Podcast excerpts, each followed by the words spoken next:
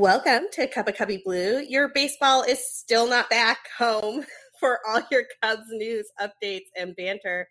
We're the official podcast of Bleed Cubby Blue, and you can find us wherever you get your podcast. My name's Sara Sanchez. I write about, I don't know, when baseball will be back and other assorted things for Bleed Cubby Blue. Good morning, guys. I'm Andi Cruz Vanasek, and happy Juneteenth. And also, not to rub salt in this wound right now, but I was just looking at the calendar, and today the Chicago Cubs will be playing the Boston Red Sox. Sara, did you realize this? I, I did realize this because I was supposed to be in Boston. so um, I, I kind of figured. I kind of figured. Yeah, uh, those or, or, were those the games that were in Boston? No, it's home. Yeah, no, it was Chicago. Home. Yeah, a, Chicago. A Boston yeah. friend was supposed to visit here. I think I blocked all this out because it was like supposed to be such a fun time and instead of it being a fun time it's like the opposite. So we are talking about this. Yeah exactly. Yeah. Yeah. So yay for the series that i've been looking forward to for multiple years not happening and instead we're going to talk about all the reasons that baseball just can't get its act together. I mean i don't even know what else to say. Maybe we should just jump into it. On monday every major league sport and commissioner got up with a plan with their players, explaining how important their sport was to culture and society. And Major League Baseball was Rob Manfred walking back that he was no longer confident there would be a baseball season. And I just wanted to throw things at my TV. Um, I mean, but honestly, I know I was I was you know riding the the positivity train hard last week when we were talking about how yes i felt like baseball would announce some sort of a comeback within the week and I, I, got knocked off my peg pretty hard i think over the last seven days. And i definitely can say that i'm not i was not shocked to be quite honest. Um, rob manfred obviously has shown us in numerous ways how he hates baseball and it it, it just it, you know I, I don't even know what to say at this point. We've gone back and forth so many times and you know, everybody got so excited when Robert Manfred called a meeting with Tony Clark and Phoenix, and you know, things were going to happen. There was some supposed handshake deal that, oh yes, this is what we're going to do. We're going to push both our sides really hard. We're going to have baseball, blah blah blah. Here it is, two days later, and still nothing. So. I don't know. I don't even know what to think at this point. I mean, like, do I even get my hopes up again, or do I just kind of trudge along and act like this is life now? Well, I, I want to talk about the handshake deal thing because I'm not sure how to view that particular moment. Um, I wrote about this yesterday for Bleed Cubby Blue. I think that the leak of a deal was actually part of a negotiating tactic, trying to frame something as being closer to ready than it was so it can look like the players are the bad guy for once. And frankly, those type of tactics have no place right here. I, I don't know if you saw it, Andi, but there was a really good piece in Sports Illustrated from Stephanie Apstein earlier this week talking about the honestly just the intransigency of the owners and how they keep coming back with the exact same offer for the players over and over again. Now, I don't know about you all, but that's not how negotiation works. If I want to buy a car from you and you're like, it costs $20,000 and I'm like, I'll pay $10,000. And you're like, no, the car is $20,000. And I'm like, what if I pay you $5,000 now and $5,000 later? That's not negotiating.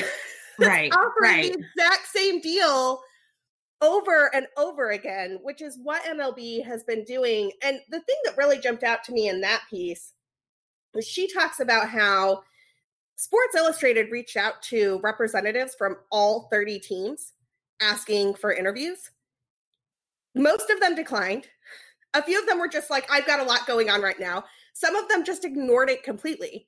Like nobody responded. And I get it. Rob Manfred speaks for the owners, so they feel like they shouldn't say anything publicly. But it is just unbelievable to me that this group of people who hold on to ownership of something that is, in my opinion, as much an institution and part of the public trust as anything. That's why baseball has an antitrust exemption and other sports do not.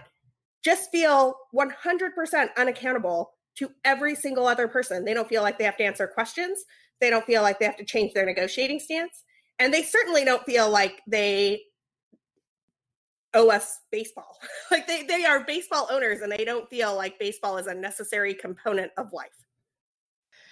Yeah. Eh, It's it's a really tough pill to swallow because you obviously want them to value us as their consumers as their backers as people that are going to stay with them you know for years to come if this sport does eventually make it out of this which you know i i've read many places that people you know depending on what happens yet this season they won't make it out of this. Baseball will never be the same in the eyes of a lot of people and um, I definitely see where it's going to have a black mark and it's going to have problems, you know, g- gaining that traction back with some of their fan base that they had lost in the 90s and the 80s and had regained at this point. And now it's like, you know, we're we're trying to help you, you know, keep this thing going and and and really stay loyal to the game that we all know and love but it's like man talk about making it hard it's just it, it's been impossible to even even feel like you know we value it as much as we do when obviously the people that run it don't you know it's just right. it, it's such a yeah it, it's it's such a conflict um for me because you know when i think of loving baseball i think of you know loving baseball past tense and what it was to me and the memories and all the things that came with baseball. And you know the game itself obviously is easy to love. The players that we watch nowadays are you know so electric and so dynamic and, and make it easy to love. But I mean, you're taking that away from so many people that need that right now. And it's just, you know, and all the eh, all the things that are happening in the world today, something that's so easy to give us a little bit of joy, a little bit of happiness, you would think they would be going above and beyond to do that. And it's just really hard to to grasp that that that's not what's happening. I mean, on that same program on Monday on ESPN that I, I was talking about towards the beginning of the show, when Adam Silver was speaking, I almost felt like he was just speaking directly to Rob Manfred. He should have just said, Hey, Rob, let's sit down and get coffee and I'll explain to you what your role is because there was this moment where he was talking about how, and for those of you who are not basketball fans, Adam Silver is the commissioner of the NBA, which is a league that does not have declining viewership problems and does not have a problem reaching younger fans. And when Adam Silver was speaking about the return of basketball, he said a few things, but most notably, he was like, it's not about a small amount of financial hit here or there or who wins in those financial back and forths. It's about us being part of this moment for our fans. And and he said it much more eloquently than that. It was like 2 minutes long. I actually tweeted out the clip cuz I was just so stunned at the difference between Adam Silver understanding what NBA's role in this time could be versus Rob Manfred's like I don't know, maybe I'm not 100% certain, we'll find out. Um God, it was so aggravating. But I really just wanted to be like, can Adam Silver sit down with MLB's owners for like five hours and explain to them what their role is supposed to be and why they need to stop worrying about a few million dollars here and there because they are taking a trusted institution and quite literally telling us they're willing to light it on fire in front of us. Uh yeah. that part too i mean you know and and i'm reading now just kind of scanning through social media i'm reading some people questioning um the players being authentic when they were saying just tell us when and where because now they're kind of you know i mean they have their they have their requirements they have what they're asking i don't think what they're asking is a lot especially because they're asking to give us more baseball why would i be mad about that they want to give us 10 more games. Why would I be upset about that? At this at this this point of the year, at this point of life this year, yes, I, I, I will take 10 more games, please. And thank you for thinking of us. I mean, I know that's not what they're thinking of, but yes, of course they want to put they want to put themselves on the field for 10 more games. So to me, it, I I don't question them at all. I think it's completely fair. They have to they have to do what's right and they you know the, the demand was a lot higher a couple weeks ago and now we've blown away another two weeks of potential baseball and that number does have to get lower because you know the further we get into what would be the season but i mean i'm never going to be mad at the players for wanting to give us more games i'm sorry i'm just not and eh, eh, I, I don't understand how we're even balking at this. This should have been a done deal. We should have handshake. We should all be getting ready for spring training. It, it's just it, it's just a crazy sequence of events to me. This whole week has been such a roller coaster with this nonsense. I totally agree with that. I want to get to the when and where campaign in a second, mostly because I'm 99% certain that a certain Chicago Cub had a hand in that. Um, but before we get to that, uh, I wanted to talk a little bit about this piece in The Athletic um, from a couple of days ago. Jayson Stark looking at the fact that if you think the negotiations between MLB and the players are terrible now, wait until you see what is going to happen. And this is based on sourcing from a few different owners um, and some representatives from the players union and it's got a lot of sort of projections for what could happen going into the CBA negotiations. I mean, it's pretty well understood at this point, I think, even though it has not been stated explicitly, that a lot of this posturing is not about having baseball in the summer of 2020. It's about powering up your negotiating hands for that next CBA agreement, which is supposed to be negotiated after the 2021 season, which put a pin in that. Does anybody actually believe there will be baseball in 2021 if coronavirus is still around and there aren't fans and we're having the same conversation next February?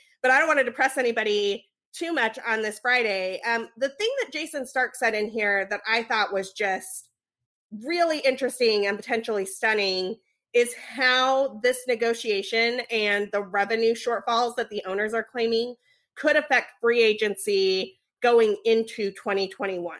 So if you thought the last few seasons were not great with players not getting what they were supposed to get in free agent money and players that you did not expect to be non-tendered not getting offered a contract and becoming free agents it could have just been the tip of the iceberg um, one of the representatives that he spoke to predicted that something like 300 players might be non-tendered for salary reasons going into 2021.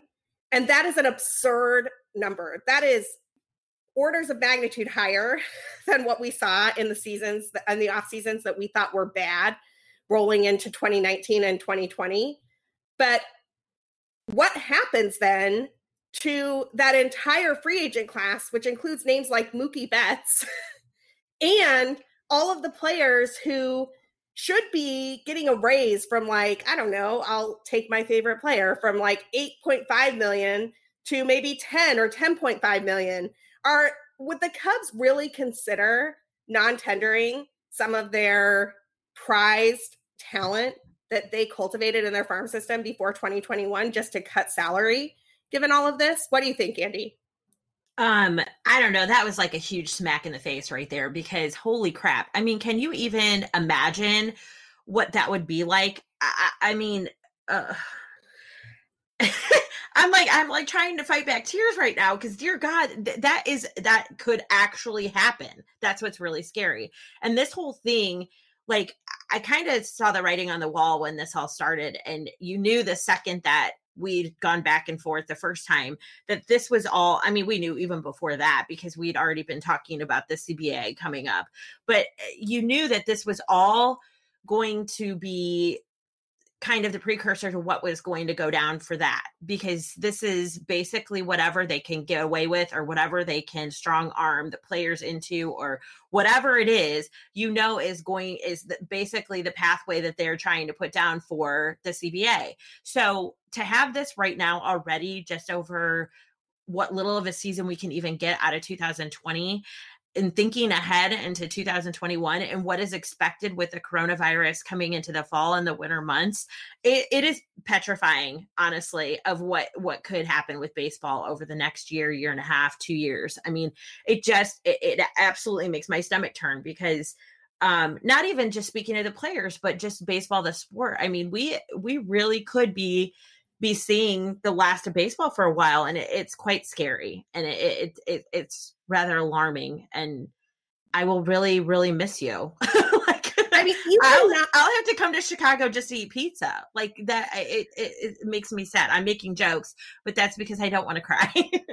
Andi you're always welcome in chicago. I mean i i don't it's not even a joking thing at this point though. Like if mlb the mlb owner's position is that their teams are just not viable without fans in the stands and they have to cut salary by such a draconian amount.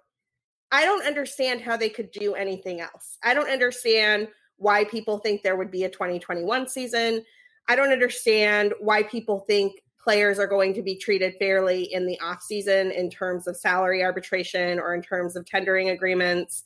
It seems like MLB owners are prepared to walk into the 20 to take the coronavirus situation, the pandemic situation, and use it as much as possible to walk into that 2021 op- negotiation claiming they have just no money, they're totally tapped out revenue wise, and the players have to take a ton of concessions if they want baseball to be back. And I, that is a pretty terrifying thought. It makes me wonder why they are in the business of owning baseball teams if they do not actually want to put on baseball games. It makes me wonder what is different about the ownership structure and the people who are in charge in baseball as opposed to the people who are in charge in basketball, football, hockey, Major League Soccer, the National Women's Soccer League, WNBA. Like every other sport has gotten it together here. NASCAR is already back. My dad is watching golf every weekend. Like I do not understand why the game of baseball has put itself into such a late capitalist hole. I'm so frustrated with these negotiations and I'm so frustrated with billionaires telling us they're broke. Yeah, it's definitely not something that many people are buying these days. I mean, uh, we are you telling me that you believe that the billionaires have some cash? I mean, just on myself alone and what I spend on going to baseball games and what I spend when I'm at baseball games, I know they got money. like I'm just, and that's just me. Like you know, I, there were seasons when I was, I felt single handedly keeping the lights on at you know Miller Park or or here at Busch, but um, and definitely not Wrigley because obviously those stands are packed every game, but.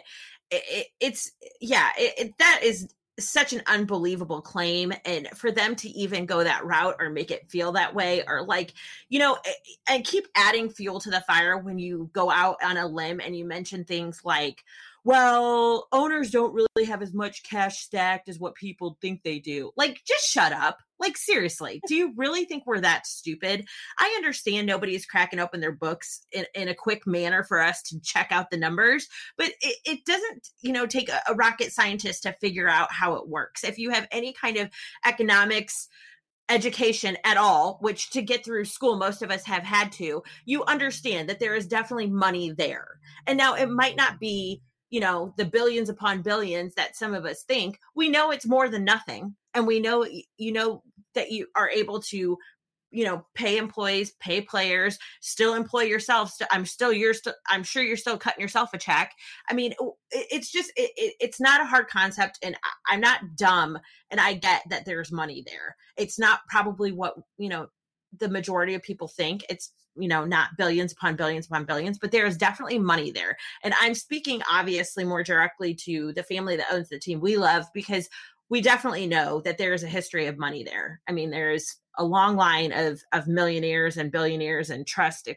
funds and all that nonsense that you know there's money there. There's definitely resources. So and and i think it's also kind of goes back to the same issue we have when we're in off-season talks about extending people and signing contracts and there's no money there's no money. I mean uh, it, it's just so frustrating. It's very frustrating. Well, you said a couple of things there that I want to hit on. So one is this idea of like when we go to ga- games, we spend a lot of money, which is which is kind of to be fair to them, the owners' arguments that like the money that we're spending at Wrigley or that you're spending at Busch and Miller Park are like that amount of money is a huge portion of what they bring in. And and I will be as fair to the Cubs here as I can be with and say that I do actually believe the big market teams that sell out every single game are getting a larger hit here than the teams that are not, right? Like if you are bringing in a ton of money because you pack your stadium or your ballpark every single day, yeah, you are you are taking a big hit there. However, the amount of money that you're making on TV deals and the amount of money that you're making on like your playoff TV arrangements and whatnot, your your licensing agreements for like all of the Cubs gear that we buy, right? Like Andi and I I, I, I mean, I'll speak for myself. I've spent some time on Fanatics this off season, and I definitely have some gear that I was planning on wearing to Wrigley Field this year that I am not going to be wearing there uh, anytime soon. Like all of that adds up as well, and so it's, it's not like we don't recognize that they lost revenue on the job in terms of like ticket sales and all of that. The point is that if you don't open the books, it is really difficult to trust you that that amount of revenue is going to bankrupt the team, right? And I, I just really don't think that that is the case, which is why we have players out there like Max Scherzer, who is both a union rep and one of the players on the bargaining committee, saying, Show us your books if you want us to take this big of a pay cut. And the fact that they won't do that is kind of telling, right?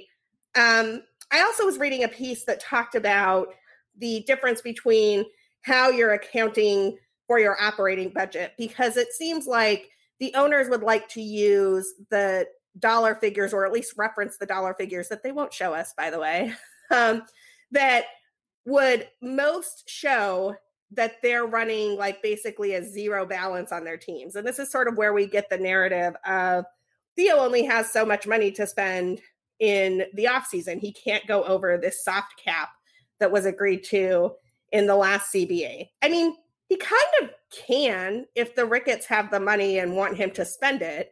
It's just one of those things where he's been given a budget, and as a good steward of the team, he doesn't do that, right? Just like when I'm given a budget for an event that I run at work, I try to stick to that budget or lower than it as much as possible. Does not mean that if I were to go over that budget slightly, it would bankrupt my job it means that I was given a budget that I'm supposed to stick within, right? And so I just think it's really careful, or we have to be really careful as fans thinking about w- what the knowns are here. Like we know what the players make, we know that the fans are not going to be in the stands, and what the unknowns are here, which is what the books look like and what the revenue actually has been for previous years. I'm sure there are some teams who are in worse shape than others. I'm sure there are some teams who are already borrowing for future seasons. I mean, that's literally what happens in economic downturn times. But, you know, when you're a billionaire, you have access to better credit and it's easier to get some of those loans for operating expenses in lean times, particularly when you have you've invested in a business that is definitely going to make a comeback or will make a comeback if you don't light it on fire. Yeah, that and that's becoming a challenge for Major League Baseball. don't right. light it on fire. How much are these teams going to be worth if you don't play in 2020? You cut all your talent before 2021 because you don't want to pay them then either. And maybe you don't play in 2021 because there are no fans in the stands there either. I don't. Wow, that is a depressing note to go to our commercial break on. But we are going to take a quick word from our sponsors, and we're going to come back with the player side to all of this and some discussion of the Cubs draft picks from the five round abbreviated MLB draft. But first, a quick word from our sponsors. All right, we're back, hopefully with the more optimistic side of the episode. So if you made it through all of the will baseball ever exist again stuff in the first half, you have come to the right place for some optimism and fun stuff. Uh, the players have actually been really strong and like together through all of these negotiations. And in particular, the thing that's jumping out at me here is this when and where campaign that has seen like almost every major league star like retweeting or on Instagram saying, Hey, we'll play when and where. And a friend of mine was sort of looking at, Hey, what was the earliest one of these trying to track it down? And I remember that on the 13th, right after the MLB Players Association put their statement out with the line, tell us when and where, Ian Happ had one of the first tweets out there with a GIF from Rookie of the Year. Ian Happ has been great lately. The players have been great lately. I love this campaign. I love hearing Sean Doolittle and Max Scherzer and Ian Happ and all of these other players speaking out. I think it is something that is unique to this particular uh, negotiation. I don't remember a time where the players have been this vocal before. Andi, what do you think of it? Yeah, I definitely and, and, for those of you that may not have caught this, um, Kris Bryant was the the team rep for um, the Chicago Cubs, and he kind of asked Ian Happ to take over for him, which I think was such a brilliant move. Ian Happ does not have a young family right now to worry about. He's got some time on his hands and he has been very vocal on social media and not just in a way that fans love, but in a way that is really sending a message and um been putting things out there like this win and wear thing was such a great idea and a lot of players from the league ran with it and you saw that on their on their Twitter, you know, for a whole day. There was a there's a ton of players that were posting it. So it's definitely a great move to have him um doing something on social media doing something where you know he's got he's got a pretty loyal following and i think people are beginning to love him more and more now online as well as you know on the field and i think that's important right now because there's so many messages that need to be put out there from people of influence, people that have a platform. And he's definitely one that's gotten some things going. So I love it. I love it. It's a great move. It gives him the confidence too. Um, to be a, a, player, a leader on this team. And I think he is one that we kind of need that to pull that out of. I know notoriously he's been very quiet and kind of kept to himself. And he does have a sense of humor. You can get that just from some of the things that we see him do in the in the dugout um you think remember the toaster the waffle iron thing? That was hilarious. Um but i i think it's important for someone like him on that team especially to to kind of come out as the next leader of the team. Um he's definitely somebody that could get a lot of playing time so he's going to be well respected on the field by his teammates. So yeah i think this is a good role for him and i think he's got some good things to say. He obviously has a great sense of humor and it, it, you know he's very smart. He puts the right things out there. So i love this. This is this is awesome. I think he needs to keep it up. Yeah i agree. I like seeing ian happ step into a leadership role. I'm really glad you brought up the player rep thing. I thought that was a cool role for him to step into. And since he has been out there um, on social media with a lot of this i thought that that was a great place for him to be. You know the other thing about Ian Happ is I think he might just be really careful about what he says. And I think he might just be that's probably a great trait in a labor negotiation. He has a podcast that he's been um, publishing recently called The Compound, I believe. And you should totally check it out after you listen to Cup of Cubby Blue if you haven't already. But they've been, they partnered with Obvious Shirts for some when and wear shirts. And I don't know if our Obvious Shirts friends are listening. I love this shirt. I want to support it. Can you please make a women's cut, please? in, in, full disclosure, I bought one already in the regular cut. I, I it, I'm not as picky about it as I know you like your shirts the way you like your shirts, and we all have our our things. But I loved it. I was like, I have to have it. I I just went ahead and bought it. I mean, I it's not so much that I like am that picky. It's just that it, I wear men's t-shirts to sleep in, and that's it.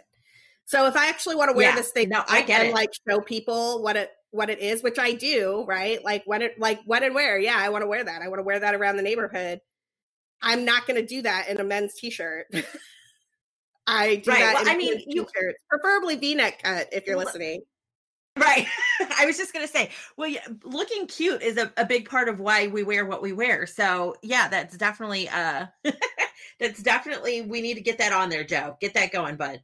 I mean, I just is it, it, I feel like every time these cool campaigns come up, and it's not just obvious shirts. I don't want to like put them on blast. It happens with Team Gear. It happens with Roto Wear. It happens with baseball. Is it happens with every site, right? Like they have these awesome T-shirts that are only available for men, and I'm like, ah.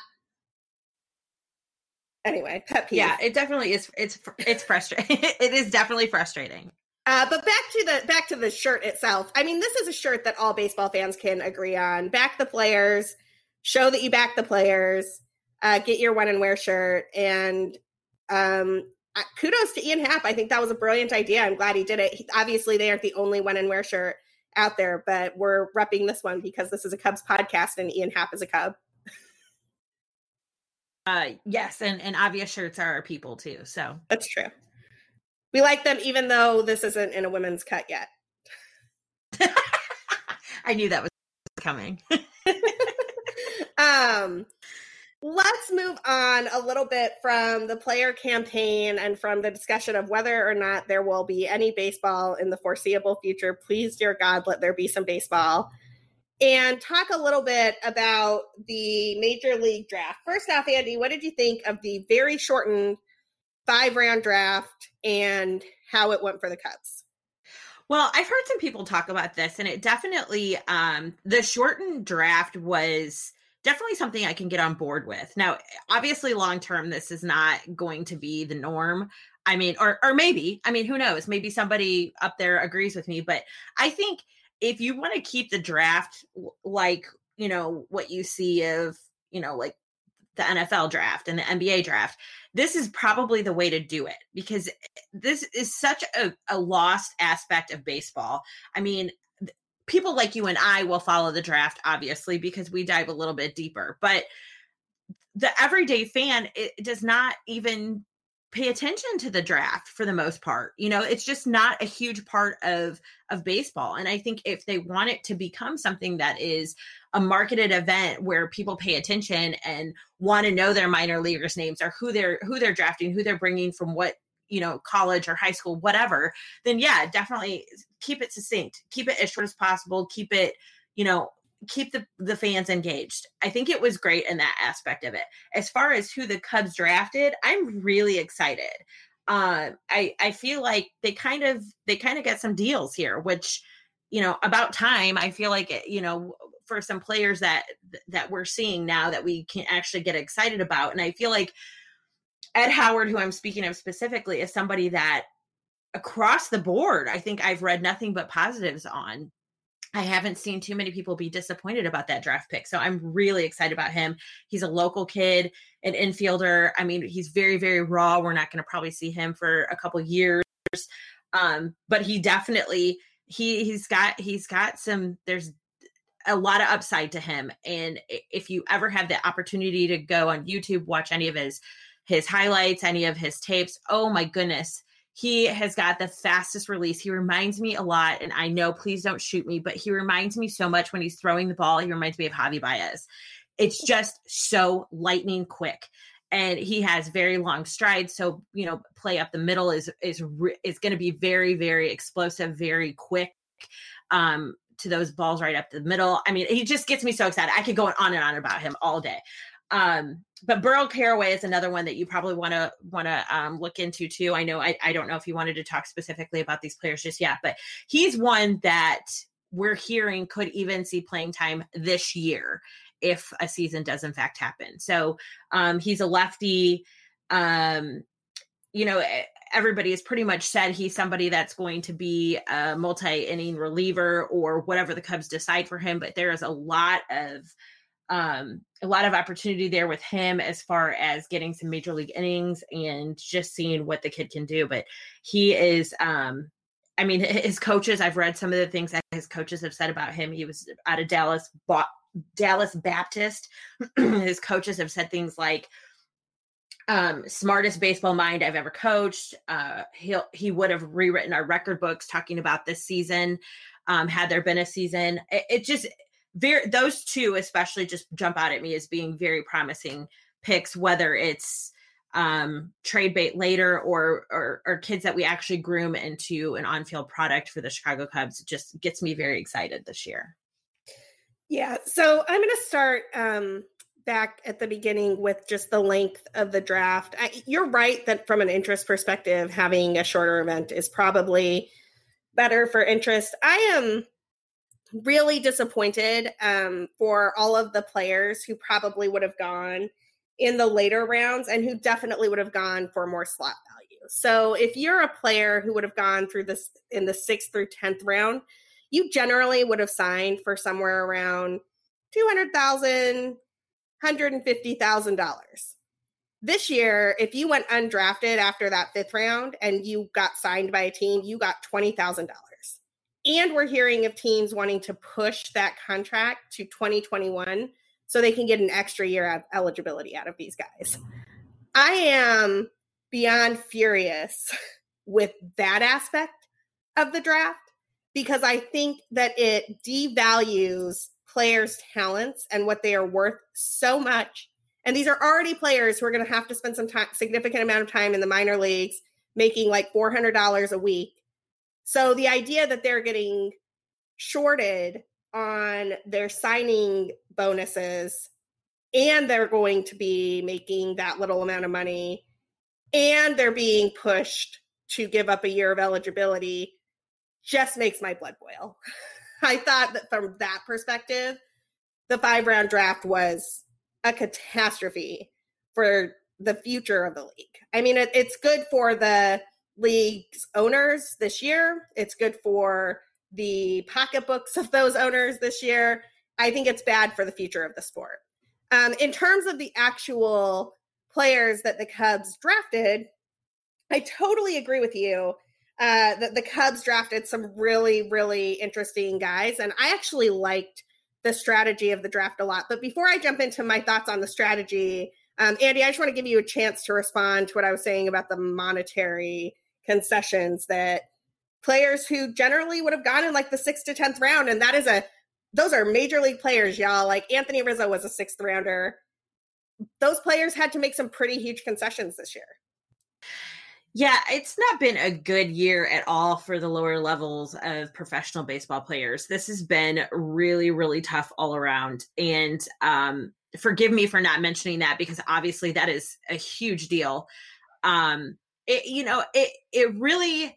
I'm one that when I saw the, you know, when teams started cutting 30, 40 players from minor league teams and and and letting telling them basically to walk and you're seeing all of their goodbyes and their this is it for me and all of that stuff on twitter like that is a really hard thing to to swallow. That's a really hard thing to see happen and you just your heart just bleeds for them because it's like man that i mean it, it's just one thing after another this year. Nobody is catching a break at all here and you feel for them and and to have another situation like this where it's just another missed opportunity for for these guys and and like you said it, they're not just average ball players. I mean, there is some quality talent left out in those those late rounds and that will we may potentially not see for for a very long time now hopefully the ones that obviously are are extremely talented and deserve to be on a major league roster they don't get lost in the shuffle but as of right now i mean it, eh, you know they, there's no spot for them anywhere and and it, it that part definitely it definitely hurts and and I, I regret not mentioning that because that is a very huge part of it but that is that is something that we have to think about and consider and and hopefully the guys that are are meant to be on a major league roster will find their way back but it, it's wow i mean that is that is painful and and there's a lot of good players that will not be in a major league uniform this year because of that. Yeah, I, it makes me wonder if some of those um, players will try their t- hand at taking their talent to Japan or Taiwan or Korea or one of the leagues that is playing right now because frankly I don't I don't know why it just seems like the next couple of years being a minor leaguer in the low levels in MLB might not be the greatest career move. That's just me. I mean, you you are not wrong, and that is so sad that that's even a thought at this point. But it's, I mean, it is extremely true. And you're right. We're watching Korean baseball on on ESPN almost daily now. I mean, why wouldn't you? Why wouldn't right. you pack up your bags and go try and, and get a job? I mean, I 100% would. Yeah, so that'll be really interesting to keep an eye on. I think, in particular, some of the you know doomsday scenarios we were talking about in the first half of the episode start to come true in the off season. I think you will see some players just sort of take their ball across the Pacific uh, where they can actually play. Um, in terms of the Cubs signings, I love the Howard signing so much. I, as a general note, before I jump into specific players, I liked the Cubs' strategy here. I think they went for really high upside guys, guys who could make a big impact, but maybe have a little bit more risk, which is not traditionally been Theo's uh, approach to the draft.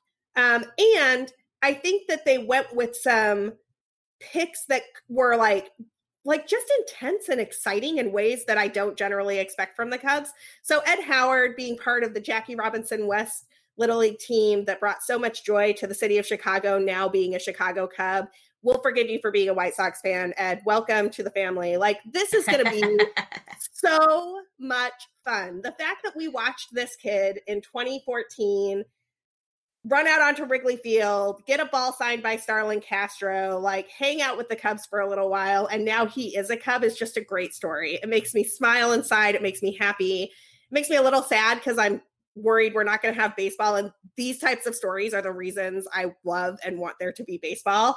Um, but yeah, that was a brilliant first round pick, and I love it. I, I mean, and you're absolutely right. The tape of Howard at short is just fire, and I'm so excited he's going to be a Chicago Cub.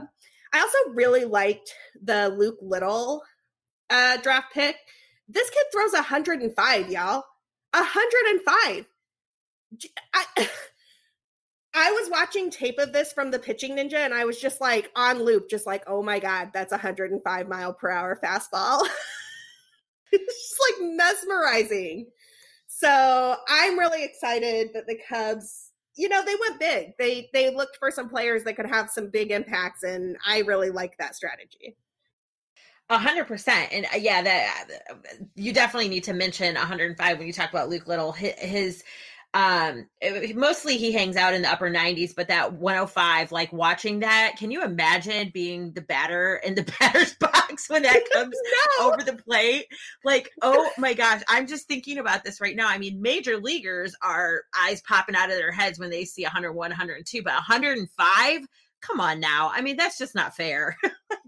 totally. totally. Crazy. But yeah, we definitely, you know, and we've talked about this at length before, but our bullpen has definitely have been restructured and we definitely have some power guys in there now. But both, you know, both Luke Little and Burl Car- Carraway are players that, you know, you you want to see that, that type of reliever in our bullpen, some power guys that we haven't had for a while. And it's gonna be um, and I should I should say Carraway is not necessarily a power guy, but it, you know, he eh, the type of relievers that were drafted are definitely ones that you're missing the we had not had the, that style of, of reliever in a while. So it, it will be nice to have these guys come up in the system. And even if something happens to where there's not, you know, opportunity for them, they're, they're going to be good trade pieces if that's the route that they choose to take. But I mean, just 105, I mean, it's, it's just not fair. How many times can we say 105 in this episode? No. Right. Well, we're getting close. yeah, I agree. Uh, having those impact arms in the bullpen or in the rotation just it, it, makes a big difference, and I'm glad to see the Cubs pursuing that strategy. To wrap up, before we wrap up this episode, uh, I just want to talk a little bit about the absolute disaster that was ESPN's 30 for 30 Long Gone Summer. I was so excited for this. I was on the edge of my seat, made popcorn, had my wine ready, like so excited to sit back and relive the summer of 1998, which is one of my favorite summers as a baseball fan, only to have it be just such a sloppily done Cardinal centric production. And I'm just I'm angry about it. I want some Cub, some enterprising young Cubs videographer to go out and remake this well with actual footage from 1998 and not screw up the editing. Can I say, I think I read this. I think I read this yesterday. Maybe even you shared this. Didn't the actual um I don't know if it was the writer or the producer, but didn't somebody that was closely involved with this actually come out and say Sammy Sosa had way more of a story than he was given in this, and somebody probably needs to shed light on that? Wasn't there something to that effect said? I mean, I haven't read this, so tell me more. I I I 100% no, I agree. yeah, somebody shared it on Twitter that he did a sit down. I don't know if it was like a Zoom type interview or what it was, but the producer or the writer, the director, somebody closely involved with this 30 for 30. Um, and I'm being really messy right now about how I'm saying this, but it's some I, I should have wrote this down. Mentioned that there is a lot more of a story behind Sammy Sosa, and somebody should do that. And the person who tweeted it said, "Aren't you the one who did this? like, like should, shouldn't you, shouldn't it have it have been your job to do that? Like, I don't know." Look it up if you can find it. I'm going to try and find it now because I'm being very messy about this. But I uh, I agree. I didn't even waste my time. Honestly, I'm not even going to lie about this for many reasons. And as you all know, I live in St. Louis, so I'm tortured on a daily basis. I did not want to put myself through another form of torture by watching this because I think after the first couple reviews came out because I, I, you know obviously the michael jordan I, I was not missing that there was no way i was missing that i've watched it twice already now but this because it involved Mark McGwire and all of the controversy surrounding the whole situation, not just with Mark McGwire, with Sammy, with you know the rivalry of, of Chicago, St. Louis, and and 1998 was my first summer here in St. Louis, so I was here. I lived it. I remember very well what it was like to be a Cubs fan in St. Louis during that time. And I just didn't want to put myself through it if it was something not worth putting myself through, which come to find out it wasn't. So I may eventually go watch it just because, you know, curiosity killed the cat. But it's one of those things where it's just it it, it needs to be accurate. And I understand, you know, from a St. Louis perspective, everybody was like, well, they had Michael Jordan. They just had a whole storyline of Michael Jordan talking about Chicago, the city of Chicago. Okay, that does not change the way that this went down. That does not change the way that Mark McGwire and Sammy Sosa battled that entire summer for the record. That does not change any of that.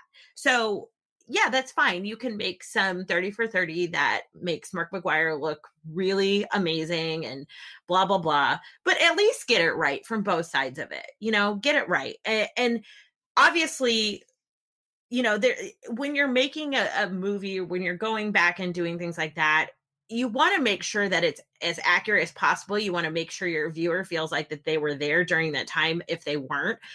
And this was not a good job of that. I mean just by looking at some of the the clips of the editing pictures that friends have shared that were supposed wrigley field in 1998 oh my god. Uh wrong not true sorry that's bad i mean well, it's also eh, obvious like wrigley field right, had went right. through, like okay the ricketts ownership group had to go to federal court to get those video boards up in 2015 and 2016. Like it was a big fight. It was a fight that was known about nationally. The ballpark looks fundamentally different now than it did then. And so the idea that you're like going from a shot of a home run that goes out in 1998 and all of a sudden you can see the video boards is like, no, it's terrible. yeah, that's that's bad. I mean, I guess if they're they're when you put something like this together and you do something like that and you add you make sure that it's not clean in the sense that obviously an entire fan base knows that that's not what it looked like you're presuming that the majority of your viewers are going to be people that wouldn't know that and i'm sorry but Chicago Cubs fans are loud and they're not quiet about stuff and they're definitely going to put you on blast when you try to pull some stuff like that. So you're not getting anything past anybody when you try to slide that stuff into, you know, the summer of 1998. We know. We know. yeah, well, totally. And like, look, you cannot show a Sammy home run like go out onto Waveland and then show a crowd shot of people in Kris Bryant and Ben Zobrist jerseys. Like that is right. just it's so bad. I I don't understand. 30 for and part of this is because 30 for 30s are usually so well done that it's just jarring when they're not well done. And it's one of those things where it's not like there's a shortage of stock footage from 1998. There's a ton of footage from that season. The Cubs had every game on WGN. The Cardinals had a ton of games recorded. Like it is easy to go out and get that footage. I'd rather see footage that's old and grainy than have you pull HD stock footage that I know isn't from 1998. Well, my thought on that is, and I was kind of surprised by this fact when I had read it, but um, apparently the Michael Jordan 30 for 30 was done like the Thursday before it aired. Like they had just finished it the Thursday before it aired. So um, I I kind of feel like ESPN is a little desperate for ratings at this point, obviously, because we are without sports. So they're running out of things that they can surprise and entertain people with. So this I mean, I know it's been in the works for a while, but do you feel like maybe they just kind of threw it together there at the end to get it going and have it, you know, have it 100. air while people are still at home? Yes. I think that's exactly what they did. And I think as a result, it just wasn't very good. Um, and, and it wasn't just the footage stuff. I mean, that's sloppy editing and it shouldn't have happened. That was bad. It was also the amount of time Sammy Sosa got versus Mark McGwire. It was also failing to set the frame of how important 1998 was for making up for the last strike and cancellation of a baseball season in 1994 95 um and so it was just it was just all of that. It was all of it. And i was like wow you had such a great story to work with and some really cool material and tons of footage you could pull. And this is what you came up with instead. It was just it was just tremendously disappointing uh, yeah. I, I, like I said, I have I haven't watched it. What I've seen in the reviews and the people I I know and respect that have, I, am okay. I, will watch it someday, but I'm not in a hurry. yeah, reasonable. I don't blame you. Um, I'm sure there will be some other sports on soon. I'm really glad that I went out and purchased a Bruins Pride hat so that I can wear that this summer since hockey will be back. Uh, if baseball decides that they would like to join hockey in returning to play in 2020, you will hear about it here first on Cup of Cubby Blue. Andi and I have been ready and willing to get that emergency pod fired up for weeks now. So TikTok MLB. In the meantime, you can find me at, at BCB underscore Sara. You can find Andi at, at BRYZ underscore blue. You can find both of us at, at Cup of Cubby Blue. And we will be back hopefully sooner rather than later to discuss whether or not there will be baseball in 2020. Bye.